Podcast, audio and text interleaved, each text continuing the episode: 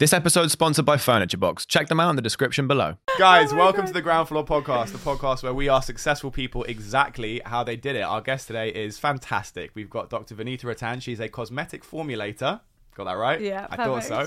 Um, and she's the owner of the skincare line Skin by Dr. V. And I wanted to make a note of this as well. She is also the author of the book Skin Revolution, the ultimate guide to beautiful and healthy skin of color. If you have ever had any problems with your skin, as I definitely have, you are not going to want to miss this episode. Vanita, thank you so much for being here. Oh, thank you so much on. for having me. I really appreciate it. It's a pleasure. Um, we were literally about to say right before we started that how we met uh, was like a very strange Yeah. situation because uh, we were at a corporate event Yeah. and uh, from I think a mutual friend, and it was a great event. It was really really Such a cool. good so event, much fun. yeah. So much So fun, much fun. really, really cool. And I was actually uh, hosting the event. I was booked to host as a, as a comedian. Yeah. And uh, wasn't the best crowd I've ever had. I would, I would, I'd give you that. Yeah, I'd give you that. It was a- it was a tough crowd. it was a It was tough. a really it tough. was a It's, tough you know crowd. what it is? So many people in that crowd hadn't won a prize. Yes. Yeah. Yeah, true. A lot of people just weren't there who had one. It was, yeah. yeah, as So they're not on the, you know, on top Yeah. form. So It's hard to make people laugh when they've just had their dreams crushed. You know, Exactly. That's that's I like a really hard thing to do. Where'd do. you go from there? So, uh, but it was just so I was just there like looking at him, and I could also I could see his face. Yeah. So like, in I the, thought, is that some sort of like slur? no, it's well, kind Genuinely. of because it was. A th- I could see him, and I was just when everything's going to shit, and I could just look at him, and he's just sitting there like, "This is going exactly how you think it's going." Oh my god. Um, Is that what you were doing but with your face? yeah, pretty much. No, Pretty like much. encouraging. No, like, no, no, thumbs no, no, no, no. That's not what best friends are for. Yeah, Come no, on, we, we know don't. that. We don't know do that around here. Yeah. We, so funny. None of that. someone's falling, we Yeah, take the raft yeah, away. Yeah, exactly. yeah, yeah, yeah. Um, yeah, exactly. But but all of this is to say that after the show, it was not the best, and uh, and you came up to me specifically, Yeah. and I didn't know you, and you were like. I know the crowd was awful, but you were hilarious. You were and so like- funny. and that really, I, I needed that in that know. moment. Every now and then you have a bad gig, and I was like, "This is the worst thing in the world." And you came up to me, and it was so sweet. And then obviously we got talking, um, yeah. and uh, and I found out about all the amazing things you do, and here you are. But that was a Oh. really, really nice moment, Oh, a nice no way to meet someone. Of course, yeah, absolutely. You were really funny, actually, and I was having a great night anyway. So it was all. That's the main thing. Okay, People were got- liking the collagen, so I was yeah, really happy. yeah, yeah, yeah, yeah. Well, we've got the clips. You said I'm really funny, so we can just cut it there, pretty much. Um, so, Vanita, for anyone that doesn't know you, um, can you tell the audience a little bit about who you are and what you do? Of course. So um, I'm a skincare doctor. I specialize in skin of color. Uh, and so when I first started, I did. Uh, completed my medical degree and then I became a cosmetic formulator and what I learned was the vast majority of skincare was made for Caucasian skin and it really comes down to representation so who's in the decision making seat and often we actually really didn't have any cosmetic formulators with skin of color who had done clinical trials on skin of color and I had to do this for my clinic anyway. But then COVID hit, and I'd had four uh, clinics around the country, and I it was a second lockdown, and we were hemorrhaging money. And I remember thinking, we have to make a decision, um, but we have limited information. We don't know if we're going to have a third, fourth, fifth lockdown. We really, you know, didn't know anything, and we were paying for staff as well because they didn't get furlough. So this is all coming out of our savings, but at the same time, I had my own laboratory um, and I was starting on social media a couple of years ago, but you know, very very small numbers. So I thought, is it possible for me to become quite big on social media, and to use my laboratory to create product that we can sell globally, and use the information that I'm learning from researching all the other brands to see where the gaps in the market are for skin of color. And so that's basically what we did. Um, I within two years we hit two and a half million followers. Um, it just grew very rapidly. Um, I got the book deal with HarperCollins, um, and then our products. We launched 35 products in a year and a half, which usually you launch two products a year. yeah, yeah. Insane. So it was just, uh, you know, you you kill yourself to achieve what you need to achieve in a very limited time frame. That's basically what I did, and I was just very grateful that actually it was well received.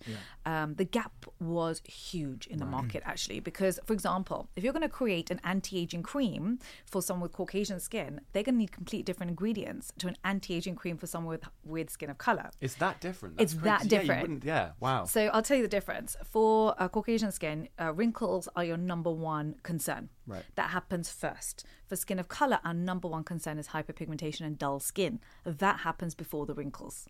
wow. okay. Never, I've just never Yeah, thought about like that. thought like, about yeah. Exactly. So when you create an anti-aging cream, it's, it's not just one size fits everybody. Um, and five sevenths of the world's population have skin of color. And that's part of the reason we grew so rapidly. Um, and now we have a lot of cosmetic formulators who follow follow me and will learn and improve their own formulas for some of the biggest um, Yeah. biggest skincare companies down the world. So. Touchwood, I think it's all you know come together really Mm. nicely. But at the at the beginning, we didn't know if it was if anyone of even course. cared Yeah, about what I was teaching. No, so course. Why do you think no one had done that before for, for Skin of Colour specifically? you for a couple of reasons. Number one, you have to have skin of color yourself to know what the problem is. Uh, number two, you have to um, have you have to really have the pockets to be able to fund this because even if you know what the problem is even if you have the education and you are the cosmetic formulator often you don't have the money in order to put 200 300 grand behind an idea like that um, and that's that was just our initial starting point plus i had my own laboratory so i was set to do this if that makes sense And it was still expensive. and and even then it was Yeah. quite expensive that was also coming from my savings which was you know a quite difficult time when everyone was Yeah. struggling so um it i'm just lucky touch with that it all worked out but easily i could Mm. have failed and you know i don't even know where i'd be at this point Yeah, yeah, yeah, What. I'm, so what I'm curious about is when you were when you when you completed your medical degree and you were already in that field, Mm. uh, what made you want to make the move to become a figure in social media and become a public figure? Because a lot of doctors, I mean, I can't name five doctors off the top of my head, probably. So what made you want to make that move? Actually, it was uh, someone who was working for me at the time, Noreen, and she said, "Doc, you've got to be on social media." And at this time, so imagine Facebook came out after I got married. So I got married at 25. Facebook came out after that. Wow. So I'm 40 this year. And I didn't grow up with social media. I was thinking, hold on, am I too old for this? You know, there are all these beautiful young girls on social media in their bikinis. Like, what? Why do they want to see me in my lab coat teaching about niacinamide? Who wants to see that? Niacinamide's where it's at. There. yeah. I tell you, nothing gets me going. market. Yeah, as a red-blooded male, nothing gets me going like niacinamide. That's so funny. Yeah. This is new though, right? Two years ago, no one even knew what that word was. Yeah. But now we all know. So I think lockdown happened and everyone really got into their skincare and people really wanted the education. So actually, it was Noreen who first started me and gave me the confidence to just make the first few videos. Um, but then lockdown hit and I didn't have a choice. And basically, we we I had to get onto YouTube and we made five videos a week on YouTube. Wow. Yeah, and those had to be long form, and so I was.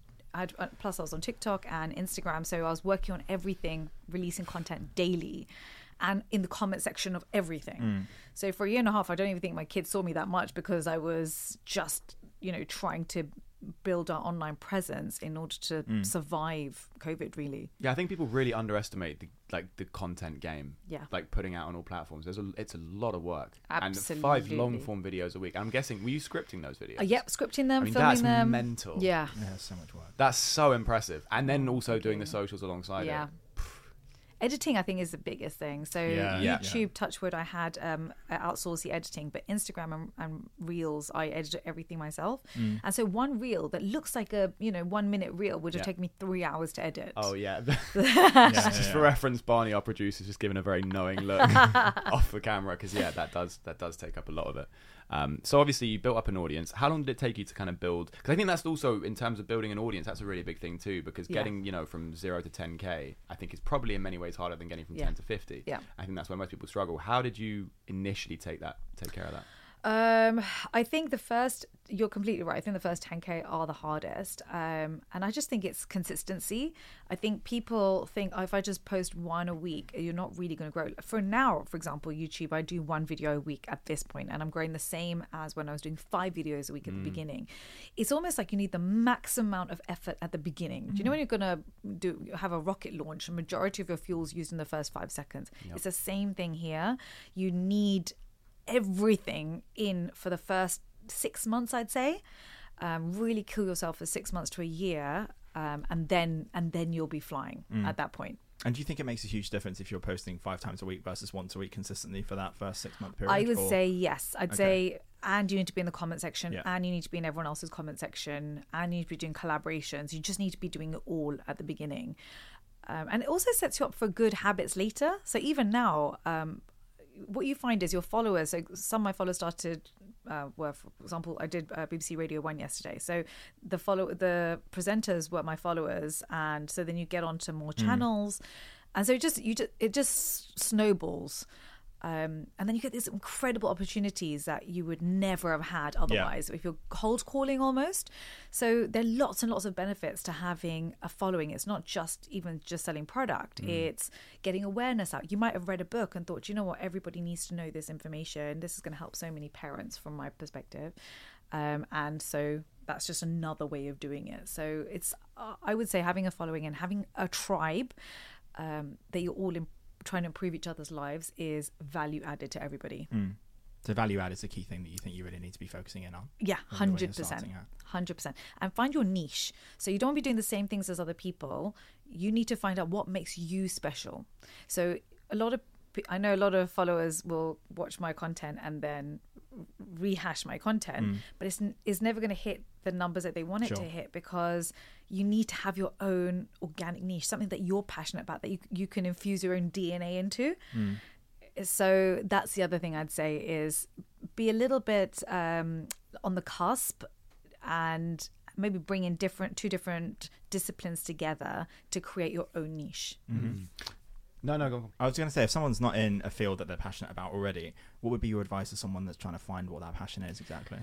I'd say skill stack. So skill previously in our generation we would say, you know, do just medicine or do just one degree and that will basically carry you for the rest of your life. In this day and age that does not work. Mm. So I say to my daughter who's 10 years old, if you want to do medicine, you also have to do other things, maybe coding, maybe horse riding, mm. maybe photography, maybe other other things that you can then combine. Then find your Venn diagram, find the sweet spot, the area that mm. nobody else can can um, add value in and see if there's a blue ocean there for you. That's how I would do it. Don't just do what everybody else is doing and one skill is not enough. We need to have multiple skills. Continuous learning is mm. essential. Absolutely.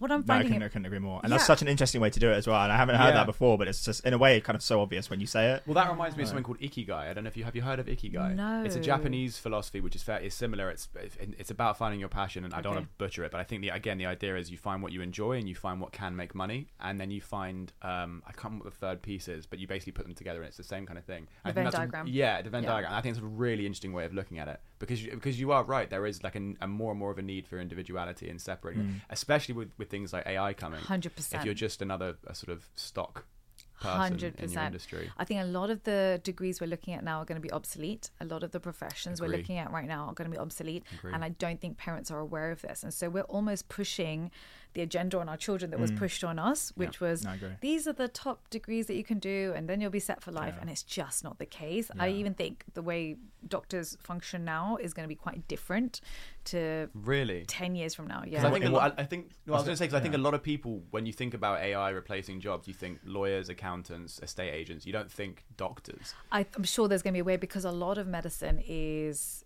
is rote, right? A lot of medicine is learning. Um, once they've figured out how to do a physical examination, I take a history, is you know they might basically have like one doctor almost supervising 50 consultations happening. Right, you know something it'll be it'll look different to the way it is right now Yeah. because we don't have the labor. We have fewer and fewer doctors, and so we're going to have to innovate. Um, I, I, I that's my gut. This is not, you know, in stone, but this is what I think is going to happen. And that's part of what we need to do is predict how AI is going to affect us all, because otherwise it's going to catch you off guard. And those ones who haven't thought about it might find themselves in a difficult situation. What um what sectors do you think are going to be least affected by it, or at least the I suppose the the longest to survive an AI revolution? Should we say? You know, it's odd. We used to think creativity, the creative sector, was going to be the one that was going to be hit last. But now it, I'm seeing AI in the creative sector too. Yeah. I saw an AI thing on Instagram the other day. I feel like that's all I see now. The algorithm clearly knows I'm looking at that kind of Yeah, stuff. Yeah, we sending me that stuff.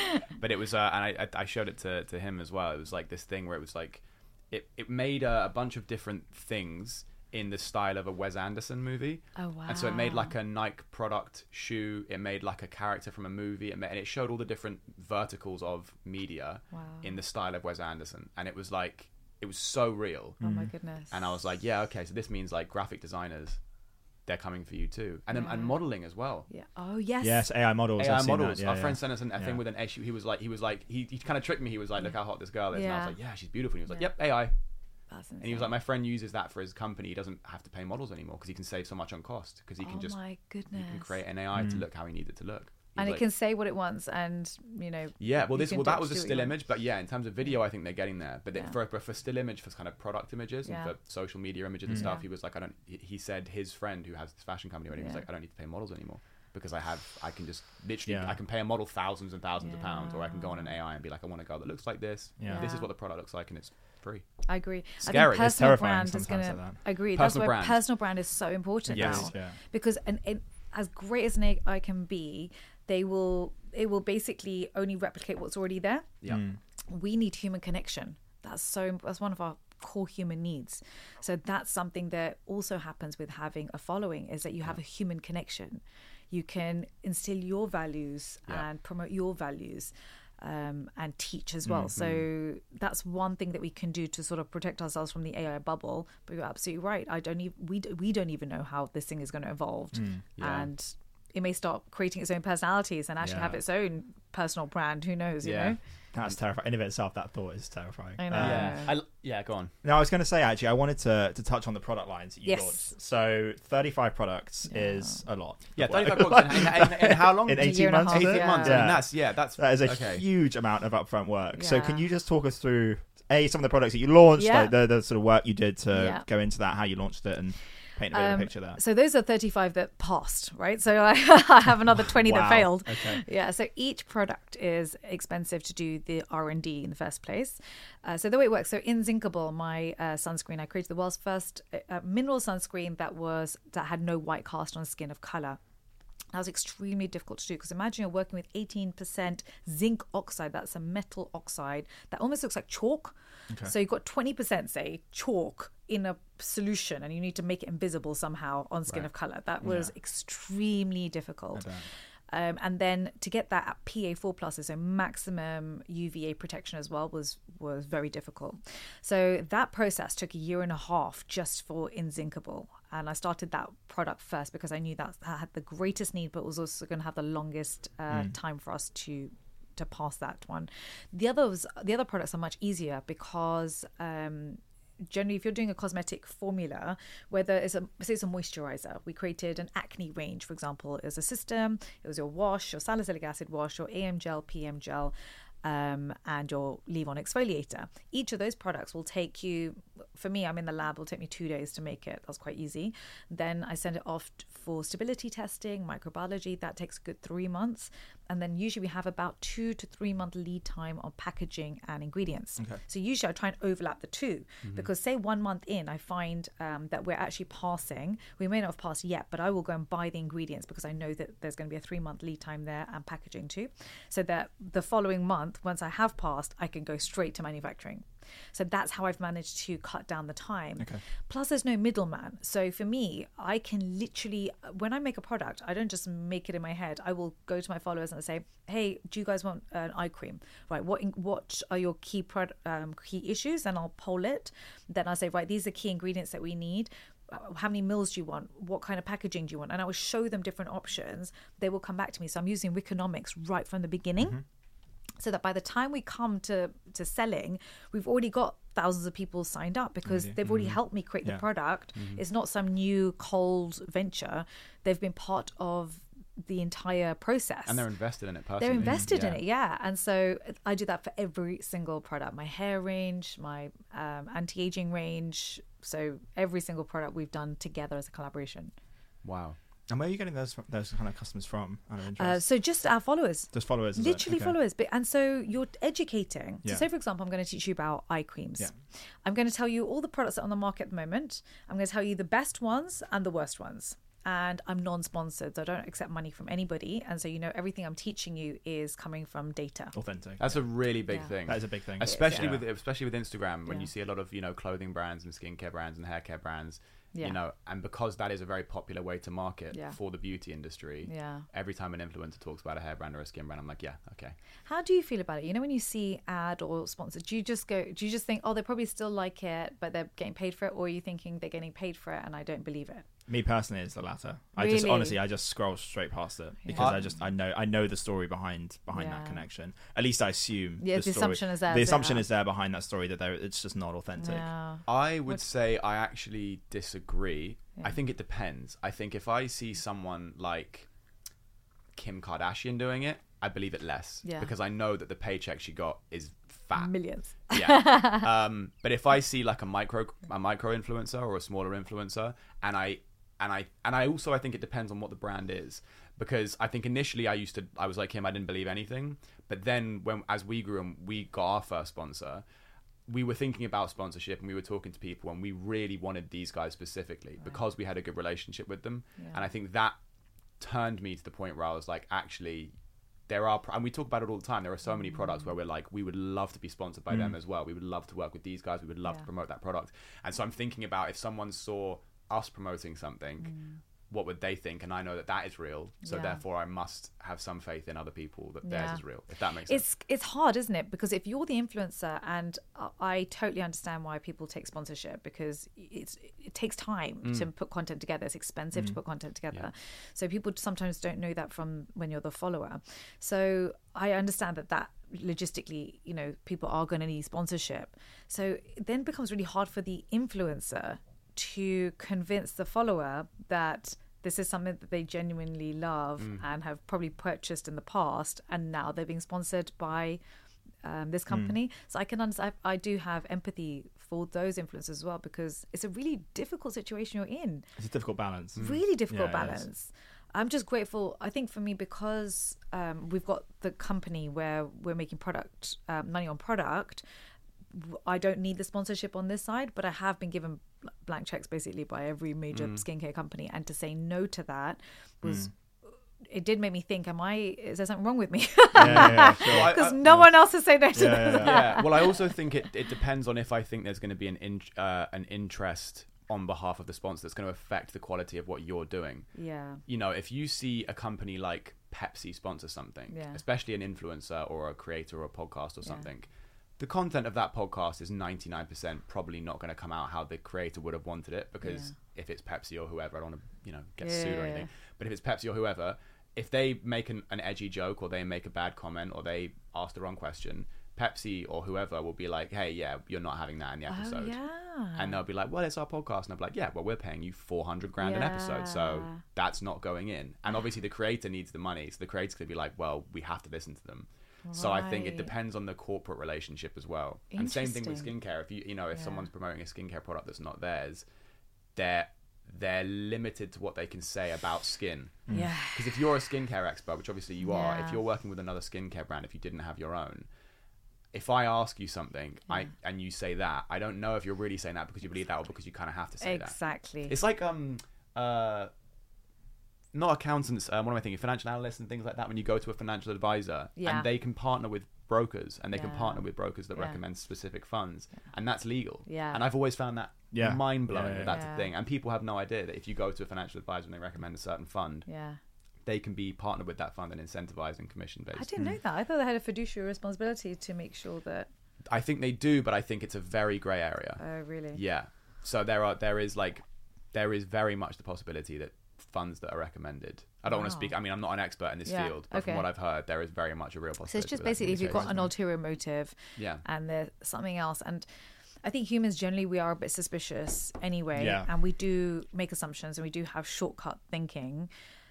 So we do need to be aware of that as the influencer ourselves. Um, even for me, so I just did a male skincare clinic. I had um, six men come down. They were all celebrities in their own rights, but they came down just from their own goodwill rather than being sponsored or being paid to come. Mm. And I think that just makes all the difference. When people are just coming because they love the product or they love you, then it just it mm. feels nicer from the brand's perspective. course. I myself don't even want to pay someone to say that they love my product because even I'd be like, Yeah. you know, Dr. Mm. V's ho- ho- the whole thing about me is I'm non-sponsored. So how can I now be sponsoring people to come and do my? You know, it doesn't feel right to Yeah, me either. course. And there's only so long you can do that as well. Pardon? Is there's only so long you can do that. Isn't it? Don't you think Yeah. it feels very short term? Yep. So if you want long term growth and long term um, love and loyalty, that has to come from a I think a place of selflessness where you're sacrificing yourself. Definitely. I think they know that I'm sacrificing paychecks, and that I think breeds love. Mm. Basically, It's That's- taking the longer term view, isn't it? Yeah. Yeah. 'Cause it will, it will pay off because they'll buy into the, buy into your brand. Exactly. Yeah, I didn't I didn't know you were taking that road. A lot of respect for you for that.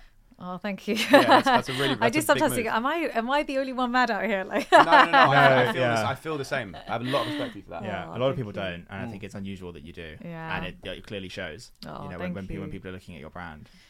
yeah, definitely. So you've built the skincare brand. Yeah. You've obviously got a big audience. How do you scale? Because that's a really, really hard thing. Do you know what? You're completely right. My biggest problem right now, and I get a lot of flack for it, is that shipping times are ridiculous. Okay, so right now, imagine you're buying a moisturizer from me and you live in the US. It's taking 14 days for my moisturizer, 10 to 14 days for it to arrive to you Wow. because you're relying on DPD or, you know, Royal Mail or any of these couriers. They all take the same amount of time. And so we're now at a point where you think, you know, like I have to do better. And so right now we're talking to a distribution warehouse in the US where we can ship our product there and then they can ship locally within two days, a little bit like Amazon does. Um, and we, but that's a big thing because it sounds like a really easy thing. It's like, Dr. V, why don't you just do that? It's because every single product line has to go there in bulk and we are constantly selling out. So even now, yeah, touch wood, like our, our, our rate of growth doubles every three months. Oh, wow. And so we don't even know how much stock we're going to have six months from now. Yeah. And I have a six month lead time. So it's almost now that I have to buy stock or, you know, buy enough Yeah. ingredient for stock for the second batch, if that makes sense. That's without shipping to US or Middle East or anywhere else Mm. in bulk. So it is something I need to do, but because it's all self-funded, I don't take financing from anyone. We don't take loans, and I don't owe anyone anything. I have no stakeholders. It's everything's done from my own pocket, which Wow, means. I have to be quite. I have to be prudent and I- Fiscally responsible, Yeah, because yeah. otherwise you can be get into trouble No, really quickly. easily. Definitely. I think I've seen that happen as well. Yeah. People can go bankrupt um, by trying to grow too fast. Mm. So it's just getting that balance right of, you know, making enough stock, you know, that's going to sell within six months, not longer and not shorter. Um, and then once, I think within a year, hopefully I should have fulfillment centers in the biggest um, continents where we sell. But um, India is my other huge territory, and India is a bit of a different category because they have a 60 to 70% duty customs. So imagine you buy a sunscreen that costs you £25 here. In India, it's costing you £40, £45. Oh, wow. Okay. And if you sell on their biggest uh, e-commerce website, so I was selling on Nykaa, it's like our Cult Beauty. They also have a margin, so the products go up to sixty pounds, and I was making two pounds at the end of it, Wow. which didn't even cover anything. Yeah, of course. Yeah, yeah. So it was just didn't the maths didn't add up. So I had to pull everything off from India. But now we've got uh, something huge coming from India, but we have to manufacture in India and distribute from India. That's the Yeah. key for India is that you have to have it made there, so you're not paying customs, um, but also it's made for that environment, that climate. So Yeah. that's a completely different thing that I'm working on that hopefully should come out this September. okay. Um, but yeah, within the year, I think I should have sorted out all my major logistical issues. But it's just happened so fast. You're literally learning on the job, and it's not course. like I've got anyone to learn from. You have to figure it out yourself. So Were you did did you have the skincare line before the audience, or did you have the audience first? No, we had uh, so I had a very small audience. I said I think about fifty thousand Okay. uh, on Instagram and nothing on YouTube and nothing on TikTok, um, and that was just for the clinic. So I was teaching about hyperpigmentation for the clinic there. Gotcha. Then uh, within because it was quite easy for me to make product. Um, within three months, we'd launched the first product, which is a lip pigmentation kit. And that was a trial product. I only made a thousand. I just wanted to see was this thing going to work, um, you know, or not. Really, am I going to bomb or not? How much did it cost you to put out that? The lip pigmentation Yeah, kit. to make that one product um, and test it. so it's about a thousand units. Um, I don't know. I don't know about Ballpark. about sixty grand. 60. Sixty probably. Yeah. And most of that went into Um, R and D, did it, or was it? That was the, not R and D. cost? That was just the product cost. So then Product the R and D okay. is like another, I think, twenty grand on top. right. Okay. Um, and then the testing is another 10 so all in It's yeah. really. I mean, we had we. It's crazy because you know just on that we had. Uh, do you know Akash Mehta from Fable and Mane? yes yes yes Yeah, so we had him on, and we were asking him about the cost of starting a beauty Okay. And he was saying, you know, it's hard. It's really hard to do it for less than like 300k. But Yeah. it's crazy because when you say I just wanted to launch one product just to test it. I only had a test it, thousand. yeah. It's it's like yeah, I'm just gonna make a small batch of something and see if it works and product test it. And even that costs like sixty to hundred k. Yeah. and that's it's crazy. and I own the lab. So the lab itself, Yeah. I've got to pay Wow. for rent Okay. on the Yeah, yeah, lab yeah, of and all the ingredients. So usually when you buy, if you look at my product ingredient list, it's I don't just do you know five ingredients in a product. Mine tend Yeah. to have a good thirty to forty ingredients in a product, Mm. and each one you have to buy fifty kg barrels. wow. Yeah, I'm with you. Okay. That's like human size. Yeah. yeah, it's a small human. yeah. yeah. Do so you, yeah. do you think? Uh, sorry, no. Can you, you Yeah, can yeah, ask the question first in terms of the uh, in terms of launching the first. Oh yeah, so then so we started. launched that and I couldn't believe we sold out of that product Hmm. because lip pigmentation no one has ever looked at, treated, no one's ever talked about it. And I just thought, is this even something that, you know, there's a huge need for? I've been asked about it, but being asked about it and someone actually buying a product that's £100 are two very different things. Yeah. So when people started buying it and we started selling out, I realized, hold on, I think I think we, there's something here. I think we can actually grow quite big. And this is just lip hyperpigmentation. What about all the other issues that we have? What about stretch marks? You know, from you know, etc. So um, this is this this is the economics of, of of the cosmetics world. The vast majority of products are being sold in your local drugstore, whether it's Walgreens, Boots, or wherever you are in the world those pro- those companies take 30 to 50% margin of your product. And you have to be able to manufacture and have enough fat in the system to be able to reorder the second and third batch. Otherwise you'll go bankrupt. So knowing that and say you're selling a product at five pounds that means they've ta- already taken two pounds away. Mm. Your vat is gone. That's also another pound. And now you're left with two pounds. Now in that two pounds you're going to have to ha- create buy packaging. So my packaging costs about a pound per jar. And then your uh, the ingredient that you're filling it with. Now because i'm using expensive ingredients the ingredients itself are five pounds. You wouldn't be able to sell it let alone manufacture it. So if whatever you're buying in boots just as a matter of maths the ingredients have to have to come up to less than 50 pence So the model, Wow. so the model must be then just direct to consumer. as you That- say. That's, it that's, is, that- it is. That's, yeah, it the has to be, It has to yeah. be because that's the only way you can It actually. is, but the other thing to know is the product you're buying in your local drugstore are cheap product meaning not just you're buying it and it's mm. cheap That's just blown my mind. the ingredients being put in there no what matter yeah, what yeah. the claims are because by definition it has It to has be to be. that. It has exactly to be, yeah. and that's what people don't understand wow. And so that what what I realized was, hold on, so these are all really is. cheap, cheap, cheap products with lots of claims. Yeah. But actually, what I realized is they're not using ingredients in the therapeutic index. Their cosmetic law, cosmetic regulation is very lax. You can, for example, put 0.00001% retinol and say this is a retinol cream. Yeah, yeah, yeah. I'm with you. Okay. I saw And that. I saw, I saw the video you did on Yeah, the retinol creams. I, I watched that same thing. Yeah, yeah, Yeah. yeah. Wow. So I didn't think people didn't realize this because there's a curtain on the cosmetic Mm. Yeah. world and no one's going to expose it. Yeah, of course. And so when I started exposing product after product after product, Yeah. then people started to understand. And then they went, hold on. So actually, Dr. V, can you make us a product? We These are percentages we want. These are the ingredients that we want and put them together. And so I started making tyrosinase inhibitor kits with 10 tyrosinase inhibitors. Mm. That doesn't make any logical sense. The reason is you can only remember three. So if you're in Boots, you'd be like, oh, this is a retinol cream. I can remember one ingredient. You would never remember 10 ingredients. Mm. So why would you put 10 ingredients in when it's financially not viable and people aren't going to remember anyway? Mm. Yeah. And so that's why that model didn't work for me. It's because I had to create a whole new world where people can learn, they can educate themselves, and they can buy D2C. So there's no middleman. Mm. Yeah. There, I don't need to give an extra 30% margin to anybody. So imagine for me, you're buying a retinaldehyde retinol uh, serum, which doesn't even exist on the market. You can't actually buy it anywhere else because they're such in- expensive ingredients Mm. to combine together um, at a reasonable price that it, it just wouldn't be viable on any shelf. And that's the vast majority of skincare. Mm. You you win by default. That's mad. Yeah. Hey guys, I just wanted to take a second to talk about our sponsor for this episode, Furniture Box. Furniture Box is an online furniture retailer that makes awesome products for everywhere from your bedroom to your office. Now, we actually had Monty and Dan, the co founders, on our show. That's how we met. We loved their story and we hung out with them afterwards and we knew that we wanted to work with them. And here's the thing one of the biggest issues I have whenever I've ordered furniture in the past is that certain big name furniture companies, not naming any names, will charge you a fairly large fee for delivery. And even then, that delivery usually usually takes a few days, if not longer.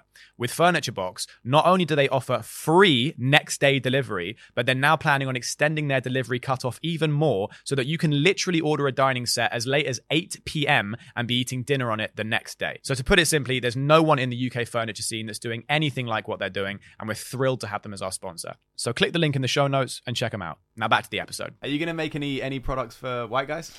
Do you know what I'm being asked at the moment? Um, I have. Uh, do you know what? I, maybe one day, but there's so much. I want to totally conquer the skin of color. I was about to say that's your, that's, that's your yeah. niche. Do you plan on? Because I was going to ask about expansion anyway. Do you plan on being the woman for skin of color? Hundred percent. There's Yeah. something else I'm working on at the moment, which is very exciting, and uh, I might as well talk about. I was it going to say today. little yeah, TGF exclusive. TGF exclusive.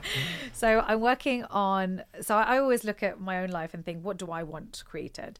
So I create. Uh, I'm looking at my daughter. I'm thinking she's 10 years old, and in a few years she's going to start getting acne.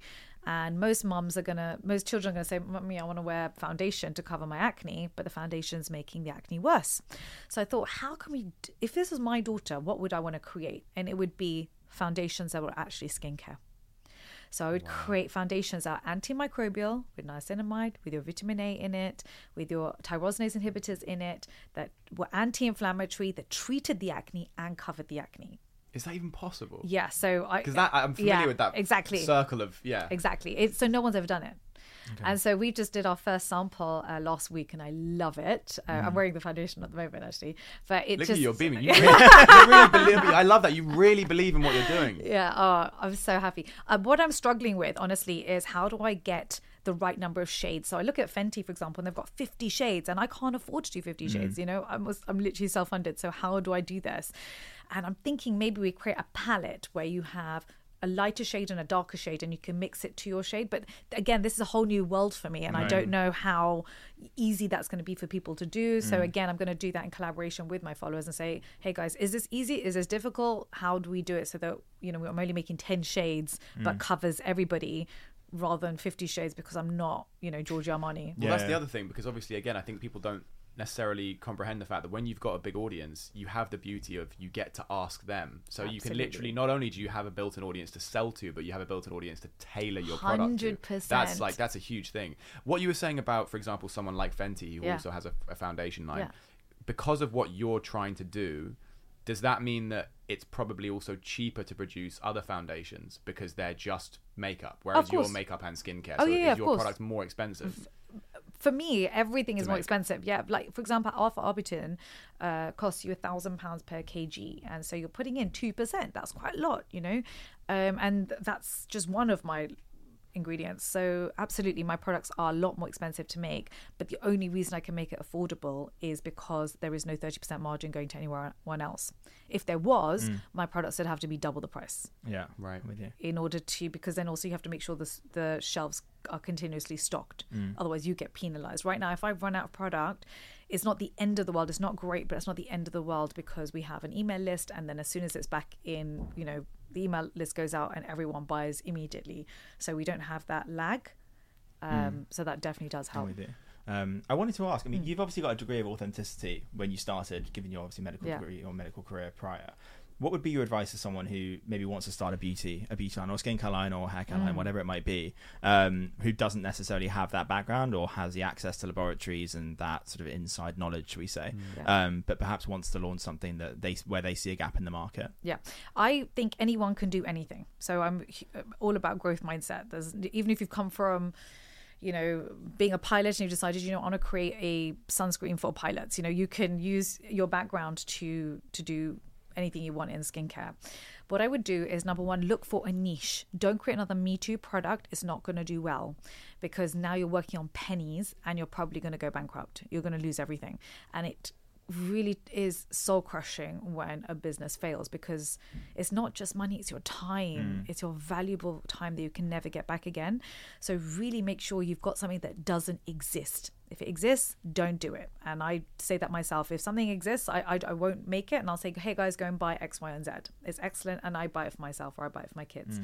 Uh, so that's the first thing i'd say. Second thing i'd say is you can hire a cosmetic formulator to make what you want and just have a look at their past work um, and make sure you like it because there are a lot of not very good cosmetic formulators uh, out there third thing I'd say is watch my videos because I t- basically teach you all the cosmetic formulators are watching my videos and learning and then improving their own formulas. So you know it's free information. I would definitely watch those videos on YouTube.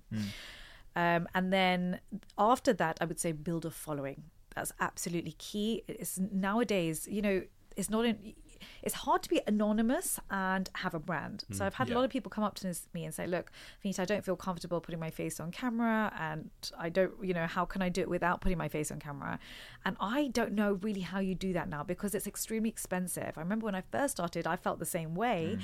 and I looked at influencers and they were charging five thousand pounds for a story, and I just thought, I don't have mm. five thousand pounds for a story. I'm going to have to figure this thing out myself.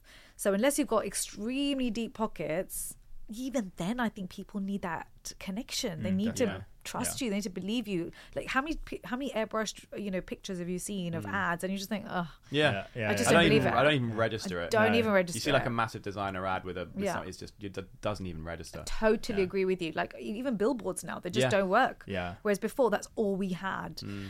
And so I, I would say if you're not feeling comfortable about going on camera, I would really think about if this is business is going to work for you because it's extremely hard. It, it might work, and you might have deep pockets, and you might be able to pay lots of influencers to talk about your products, but most of us don't. Do you not think that's an argument for most for most businesses though? If you're scared to get on camera, that actually there's a question as to whether or not you should be going into it. I think in this age, probably, yeah. I would say so. Yeah, it's it feels so unfair though because I agree. not everyone Yeah. it does feel my husband doesn't feel comfortable on camera at all. He's not on social media but I've, i'd feel awful to say you know you can't start a business. Um, i just think it's much easier to start a business if you have if you do if you can become confident on camera. For example i was terrible at public speaking growing up. I was i had a really horrible experience at 14 uh, i remember i oh, I might as well go into it now. Another TGF exclusive. another awful time. Um, yeah, I was on stage and uh, we were doing uh, debating, and I was debating the head girl on do blondes get more attention than brunettes? And I'd never debated before. I had no idea about strategy, and she annihilated me, and to the point that even I was voting for her. And I just remember when they he said, "Put your hands up. Which one do you agree with?" I was just hundred percent had voted for. For Katie Metcalf, yeah, yeah, like. Wow. zero hands for me, and I just I remember dying in that moment in my skin and thinking, I will never put myself in this situation again. I will never be on stage. I will never do this to myself.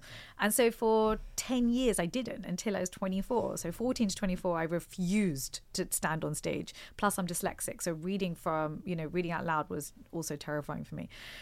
And then I went on this wonderful course uh, by Andy Harrington, who taught me about public speaking. And it was just a weekend course. And I realized actually I can do this. And Yeah. actually, I really love this. And, um, that's you know helped me come out my shelf so often it's just having the growth mindset it might be that something's happened to you when you're younger and that put a mental block to make make you think that you don't want to be on stage or put yourself out there and if you just maybe like learn read some books and go on some courses you might find yourself coming out of your shell so that's probably what i would say there That's really good advice. Uh, I wanted to ask because I know that my mum is watching. Okay. And I know that she'll be thinking, this is so amazing. I'm so amazed to learn about all of this. And the thing about the height, I know how she'll react to the pharmacy thing. She'll be like, oh my God, I can't believe I think it. everyone will be mind blown. Yeah, that. that's that. no, That's no. really like yeah. that's a It's clip. scary im- insight. Immediately. Yeah. Yeah, but that's crazy. I'm think I, I'm going to be thinking about that for a long time. But I know that she will be thinking right now. Well, where can I get something? Because she's not a woman of color. Yes. So she'll be thinking, what can I do? Yeah. Okay, so what I would say is start with ingredients. So um, I'm going to talk about brands, which brands I love. Yeah, yeah, whatever you okay. like, whatever you like. So the ordinary. This is just for my mum. No okay, amazing. the ordinary and the Inkey List are both excellent brands, um, and they're single active brands. The So ordinary and the Inkey List. The Inkey List, yeah, both available from Boots. Um, and How do you spell Inkey List? I N K E Y. The It's the black and white bottles. oh, Inkey List. Okay. Yeah, um, and even Boots' own range is very good. Not all of them, but uh, what I would do is find the key actives that you want. Um, CeraVe is a very good moisturizer. I use I'd use very good, yeah. And then the ret- uh, retinol from uh, which is a very good retinol. ROC is a very good retinol that's fragrance free. What is a retinol exactly? Retinol, the retinol cream, vitamin vitamin A, which is good for right. wrinkles, hyperpigmentation. Um, and so I would just go if you want to keep it cheap and cheerful, go with single actives. Uh, the the difficulty for skin of color is that single actives generally don't work for us because we need cocktail creams. We need everything on the skin all at once to get the sort of effects that we want. So the skin of color is a little bit different. You can get away with with more with Caucasian skin. Also, you don't burn and get hyperpigmentation like we do. Right. So for us, I always say one scratch, one bite, or one burn, and we hyperpigment. So we can't afford to burn our skins or irritate our skins or do chemical peels that are too deep for us, uh, or do laser that can burn our skin. There's so much we can't do that we were doing that we weren't educated on, and so you saw a lot of people of color with hyperpigmentation from burns. Well, that's the thing. I think I think another I think about skincare that maybe is a bit daunting to me and probably to a lot of people is that it does feel like there are so many different products. Yeah. And I've heard everything from I've, I've spent a lot of time with dermatologists because I had I had acne when I was a teenager Okay. and I've been on Accutane Okay. and I came off it about a year ago. Half The skin's great. Thank you. Um, it wasn't before. It wasn't awful to be fair. It was never. I was quite lucky. It was never like really really bad, but it was bad enough. It was kind of bad when I was a teenager, and then after that, it was just like I would get occasional like red acne spots like around my head and my neck and it was painful and I didn't like it and I hated having pictures taken of myself and stuff like that um so I wanted to actually ask you um, about Accutane Yeah. and what your thoughts are on it. It's uh, it's excellent, but it's it's last line. So you would do everything over the counter first because there are side effects that happen with Roaccutane. Um, it can affect your mental health. Uh, if you're of of um, childbearing age as well, you have to be careful because it can lead to miscarriage. Um, and so there are downsides to it. Plus, you have to keep having blood tests uh, to make sure it's not affecting your liver. So there are is you know it's not for everybody, but it's incredibly effective if nothing else is working. Especially if you have cystic acne. If you have cystic acne and your skin of color, it's going to scar. And so for us, scarring is actually worse than the acne itself. And so I actually say for children who are starting to get acne, they need to be put on the right skincare from a young age. And nowadays it's happening at nine, 10 years old. Kids of nine, 10 years old are starting to get acne hmm. and their parents are sort of ignoring it and hoping and thinking it's a teenage problem. And it's not. Nowadays they're going through puberty younger, periods are starting younger. So you really want your kids on a great skincare routine from nine. And so that means salicylic acid washes, it means niacinamide serums um, or niacinamide moisturizer and SPF 50. Yeah. And then they're not going to. Every day, right? Every day. And then Yeah. they're not going to age as badly as well. So this is the other thing. A lot of us didn't wear sunscreen growing up. But yeah, and I think every I because when I had to get consulted about getting Accutane, my dermatologist was like, "You have to wear sunscreen every day." Yeah. And an ex-girlfriend had told me that once, and I was like, "What? Every? I live in England. Yeah, I'm not multiple going. times I'm a not day. on a holiday. Yeah. Yeah, Yeah. And and then the, the, the dermatologist said it, and I was like, "Wow!" But when I tell people that, they're like, "What? You wear sunscreen? What? Just Are they in, still- in, in December when you go out the house?" And I'm like, "Yeah." Are they still confused about Yeah, that? yeah, yeah. Yeah. I think a lot of I think a lot of people when you say sunscreen, they think I'm on the beach in Malia. I don't think they think it's like February and it's dark and cold outside. Oh, wow. And you actually put on some SPF 50. People Yeah. really, if and I, to be fair, if I hadn't had acne Yeah. and had to see a dermatologist, I wouldn't have probably known either.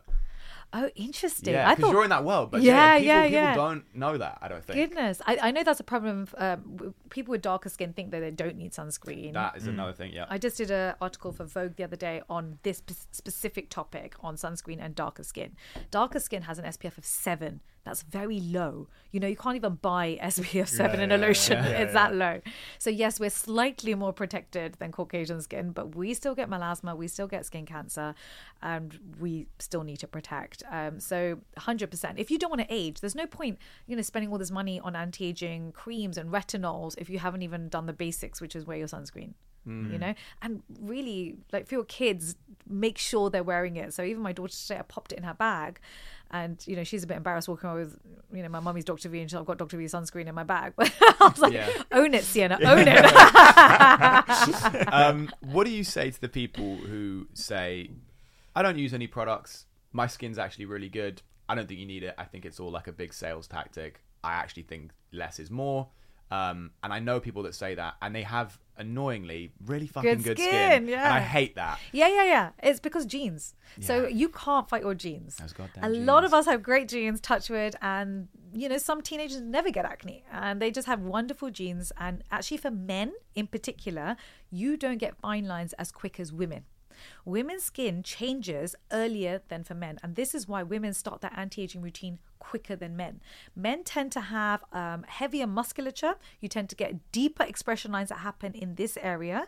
Um, and start to get um, almost sagging of the cheeks that happen just because of the, the heaviness. That's the first signs for men, and slight wrinkles around the eyes. For women, we get melasma quicker, we get fine lines around our faces quicker. Yeah. Um, because our epidermis and dermis are slightly thinner. So, and plus on top of that, we're wearing makeup and we might be tugging our faces with removing makeup as well. So, there are various reasons why women get into skincare quicker than men. But once men start noticing those changes on their face, then they they they start to learn about skincare. Mm. This is why men tend to be more into hair care because of a receding hairline, which happens quicker than for women. And so women aren't even, you know, Yeah, you don't even really think about women No. receding hairlines. yeah, it's not something that it is something we worry about. Thinning hair is something we worry about, but it tends to be when we're a little bit older. Whereas men from their twenties are thinking about hairline and how to keep you know a good Yeah. thick head of hair. So Yeah. So what what would you say are the essential things? I mean, obviously for your range Mm. for people of color. If you're watching this and you're someone of color, you are now sorted for life because you know what you're going to buy. For someone like me Yeah. who's white, or Yeah. like my mom who's a Yeah. white woman, Yeah. what are the essential products? You know, because there's a even if it's a good brand, Yeah. they sell 50 products, and you can't, you know, you wouldn't leave the house. You'd Yes. spend the whole day putting stuff on your Yes, face. yes, yes, yes, yes. Are there essential things where it's like if you do Yes. this, this, and this, you'll yeah, be fine? yeah, absolutely. So I'd say keep it simple. If your main thing is that you just want anti-aging and a hydrated skin, which is the majority of us, I would say wash with a micellar gel wash. Simple does a very good one. Then in the morning, I'd apply a- your fatty moisturizer with ceramides, like uh, CeraVe is very good, and then your SPF 50. So that's it. So three steps in the morning, sorted. So now you're pre- preventing any uh, pollution from getting into your pores. You're preventing UV radiation from leading to um, damage of collagen. In the evening, again, try and keep it simple. I would have your micellar gel wash again, so you're just washing off all the sunscreen and stuff that you've had on during the Are you day. saying micellar gel? Micellar gel. Micellar yeah. gel, okay. Wash. The reason is it's very hydrating. It's not stripping Mm-hmm. foam. Sometimes you can feel a little bit squeaky clean, which isn't great. You want it to feel supple after. And that's from Simple. Simple's really good, yeah. Okay. Then the second thing I would say um, is your vitamin A. So vitamin A is great. So remember the retinol that we were talking Mm-hmm. about before is very good because it helps with any hyperpigmentation and fine lines. Can also help with milia, which can happen with age as well. So it helps lots of different things, plus acne. Um, And what retinol? so retinol, I like, uh, which is a really great retinol. We're looking at 0.3% ideally. Uh, I really like Paula's Choice. So that's 0.3 to 0.5%. Paula's Choice. Paula's Choice. Paula's Choice, Yeah, really good. Um, and then follow again by your moisturizer. So even CeraVe, for example, is very good. So these are all products you can buy from a local drugstore. They're all at the correct therapeutic index.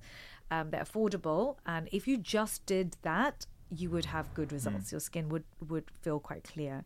Uh, once a week, I'd probably just top add in a um, chemical exfoliator to the face if you want to get that extra glow and you want to remove any dead dull skin. Uh, i really love lactic acid from the Inkey List or mandelic acid from the ordinary.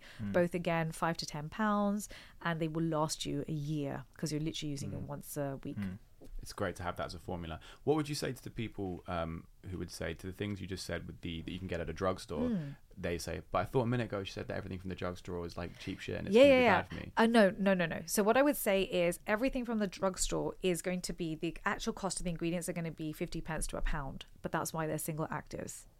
So that's why you don't find cocktails. Right. you would never find 10 actives in one Yeah. product in a drugstore. It will never happen unless that product is, you know, 70 pounds, which Yeah. they're not going to do. Yeah. So, yeah. So, single actives, those are the, the most punchy actives where you're going to get, you know, best bang for your buck, but they're not combinations. Okay. Okay. That's perfect. Yeah, That's yeah, brilliant. it is. Yeah, it is. Uh, have you got anything else you No. want to go through? I mean, no. that was pretty much it. Um, acne, very quickly. I wanted to touch on that because I was really it. excited to talk to you about this. Yes, absolutely. What are your thoughts on what people can do for acne? Because I found that I did, I did everything. Yeah. I did fucking. I What did you do? well. Tell me what you did. Dude, I did. I Clearasil. No, was, it's the worst. yeah, I know. and that was. But do you remember? I don't know if you remember this. Yeah, everyone this is Clearasil. Yeah, this was about like 14 years ago, Yeah. and everyone Clearasil was the thing. They were brilliant. The ads were fantastic. Right. Yeah. And it was like that was the name of skin. And it was like Yeah. everyone's like, if you got acne, dude, Clearasil. I know. And it sucked. I know. Didn't work at all. I'm Did it sorry, make it Clearasil. worse, It didn't or work. was it I can't even remember if it made it worse, but it didn't work. Yeah. Um I tried a bunch of other ones, and then at one point I had this. Um, I went to the doctor and they referred me this like um, a, it was like a um, a pill, Okay. and it was one in ten people. Uh, it was like it was meant to work really effectively, but one in ten people will have like an adverse reaction, have projectile vomiting. Oh, what was that? That was me. Oh no! yeah. I'm sorry. so I'm like, this will be the one. So I tried. I did Duac. okay, yeah. That did do Did well. you? Yeah, it's quite good. But yeah. then it's like you have to keep applying it. yeah. So did I- it good? Did it stain your sheets? Uh oh, I don't think it did. Okay. It's a long time ago. It might have done. Okay. Um, it's but benzoyl peroxide plus vitamin A. That one. So sometimes it might. The Well- benzoyl peroxide can stain a little. well, bit. yeah, that was recommended to me in that uh, by by an, by a Yeah? demo, and I was like, okay, I'll try Okay. that, and that did really really Yeah, well. good. But then, as soon as I stopped applying it, it came straight back. It will. Yeah. and I felt like it was like I feel, and this is kind of the main point of my question is. Yeah. I feel like with acne, it feels to me as someone who's had it that all roads lead to Rome, which is Accutane. It feels like I've tried everything, Yeah. but if you stop taking a pill or you stop putting a cream on or Yeah. you stop, eventually it will just come back, and Yeah. it feels like Accutane is the only thing Yeah.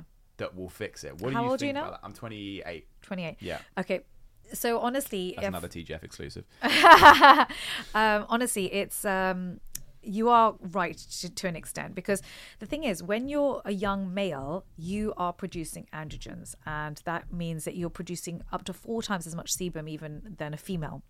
And so it gets worse during your teen years and your early 20s. And honestly, until that calms down, it's going to be a vicious cycle because you can keep it under control, but you're not going to completely eliminate it until your own hormones settle down. Right. So what's happening now? The reason why Accutane has been so effective is that your hormones have calmed down too. You're producing less sebum. And a lot of people they can be on Accutane, you know, for many years, and actually their their sebum levels haven't reduced. So yes, absolutely, you're right. That it's good that you did try other things. But what I would say now, we are we have got better formulas now. So let me first explain why you get acne. Number one, we have increased sebum production, which tends to happen more in males and females, and happens during puberty.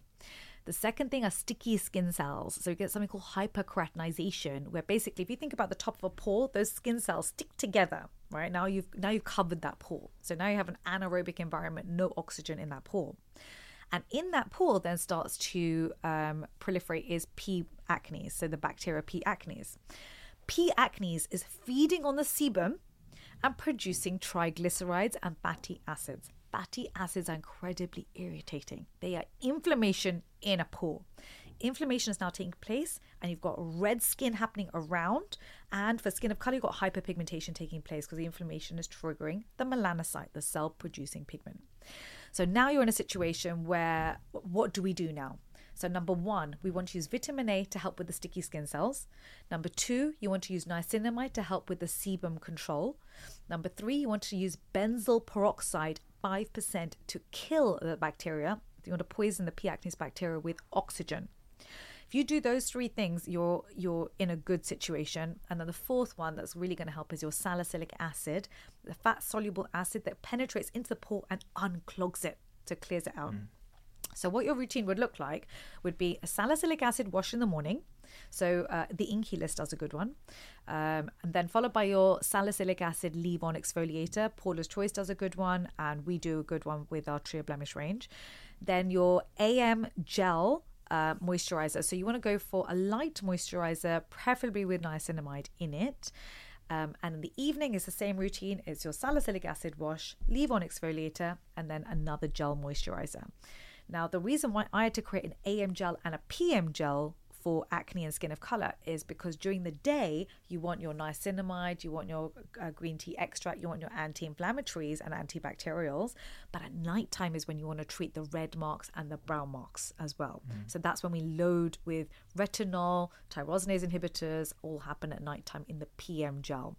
So with skin of color, we don't just get the acne, we get the red marks and brown marks too. So that's why the Trio Blemish range, I had to create a four piece kit which treated all everything the acne and all the marks that happen with it. Wow, that was so comprehensive. Is acne hereditary and at all? by Uh, the way? yeah, yeah. So genes, skincare, skin definitely does go through through the genes, including even dark circles uh, when you start to get fine lines. Have you got any tips for that, by the way? Dark Uh, circles. dark circles. Because I, I I have that and I've had that for years, and I'm When assuming it's start? just lack of sleep. But It gets worse with lack of sleep Yeah. for sure because your skin becomes translucent. Okay. Um, but ultimately, it's um, periorbital hyperpigmentation. So it means that the melanocytes around the eye have been triggered. Have anyone in your family get dad. dark circles? anyone with skin of color in your family? No. okay. It's a it's actually quite big for um, Asians. This is a huge Okay. problem for Asians. But um, yeah, so what you want to use are tyrosinase inhibitors. Um, uh, Uh, tyrosinase. tyrosinase inhibitors. Tyrosinase, okay. So yours aren't that bad. Yeah. We do have a dark circles kit, but they're not that bad to use that particular kit. Okay. Uh, but hopefully this October we're coming out with an incredible eye cream that Okay. is for dark circles, Yeah. fine lines, and puffy eyes. So all three. Okay. Um, Definitely going to be. and that'll be more out for affordable. Okay. as well. So that one, I think, wait for that one um, in November. But that's Okay. going to have retinol, retinaldehyde formulated for the Yeah. eye area. Okay. Um, right now, nobody's ever done that before. Yeah. So that'll be really exciting. Oh, okay. Good. I'll keep an eye out. for I'm it. so excited by this conversation. It's so you clearly have so much passion in what you're It really doing. comes across. It Aw, really, you. you're Really so genuine. You're a lovely person to interview, and it's just been so authentic. Thank, Thank you so you. much. Um, we get we we like to wrap up every episode with the same question. Yes. As you know, we focus on the practical here at the ground floor. Yeah. So the same question we ask at the end of every episode is: if you could give one piece of practical advice to someone listening that might be either thinking of starting a business or has already started a business, what would that piece of advice be? Erring on the side of practical, actionable, so less, you know, you have to really work and grind out and work hard, and something that's like, I did this, budgeting, hiring, marketing, anything. Yeah. I'd say number one, find a niche. Find something that somebody hasn't done that you wish had been created for you. Number two, growth mindset is everything. You can achieve anything. It doesn't matter what people have told you in the past. How, you know, people told you you're clever or you're not clever. It really makes no difference. It's about what you believe inside. Um, and number three, keep learning. So find your mentors. Nowadays, we don't have to be friends with our mentors. We can read their books. We can learn from their mistakes. So Shoe Dog was one of my favorite books. it's um, really yeah, Nike book. Uh, Phil Knight. I learned so much just reading his book, learning that he came from grassroots, just like I was, and achieved astronomical heights just by having that growth mindset. Um, and then the fourth thing is help everyone around you. So really try and help other content creators. We are in this thing together and we rise together. So it's not about competing with each other like it maybe might have been in the last generation. Now it's about helping each other because that this is the the era that we're in. So those four things I think should hopefully be helpful. That's very good advice. Yeah, really good. Dr. Vanita, the floor is yours. Where can people find you? Oh, uh, hello. so now we're at the camera. now this is the time where you're allowed We're to now plug and look look, at the look down the barrel of the lens. Yeah. Uh, so you can follow me on Instagram. I'm on Dr. Vanita Rattan and Skincare by Dr. V. Also on TikTok, Dr. Vanita Rattan, and also my YouTube channel, Dr. Vanita Rattan too. Thank you so much for listening. Said it better than I ever could. yeah, yeah. Guys, so tune in. Uh, make sure to subscribe, turn on post notifications, get in those comments. Do as the lady says, engage, and we will engage back. Uh, and if you're on audio platforms, make sure to rate us five stars and leave a review. We have plenty of amazing guests coming up, but for now, Dr. Vanita, thank you so much. This has been an amazing conversation. so thank you so much. Thank you for time. having me. No, Yeah, I our really appreciate it. Our Honored. pleasure. Really Thank appreciate you. it. Thank you. Take care.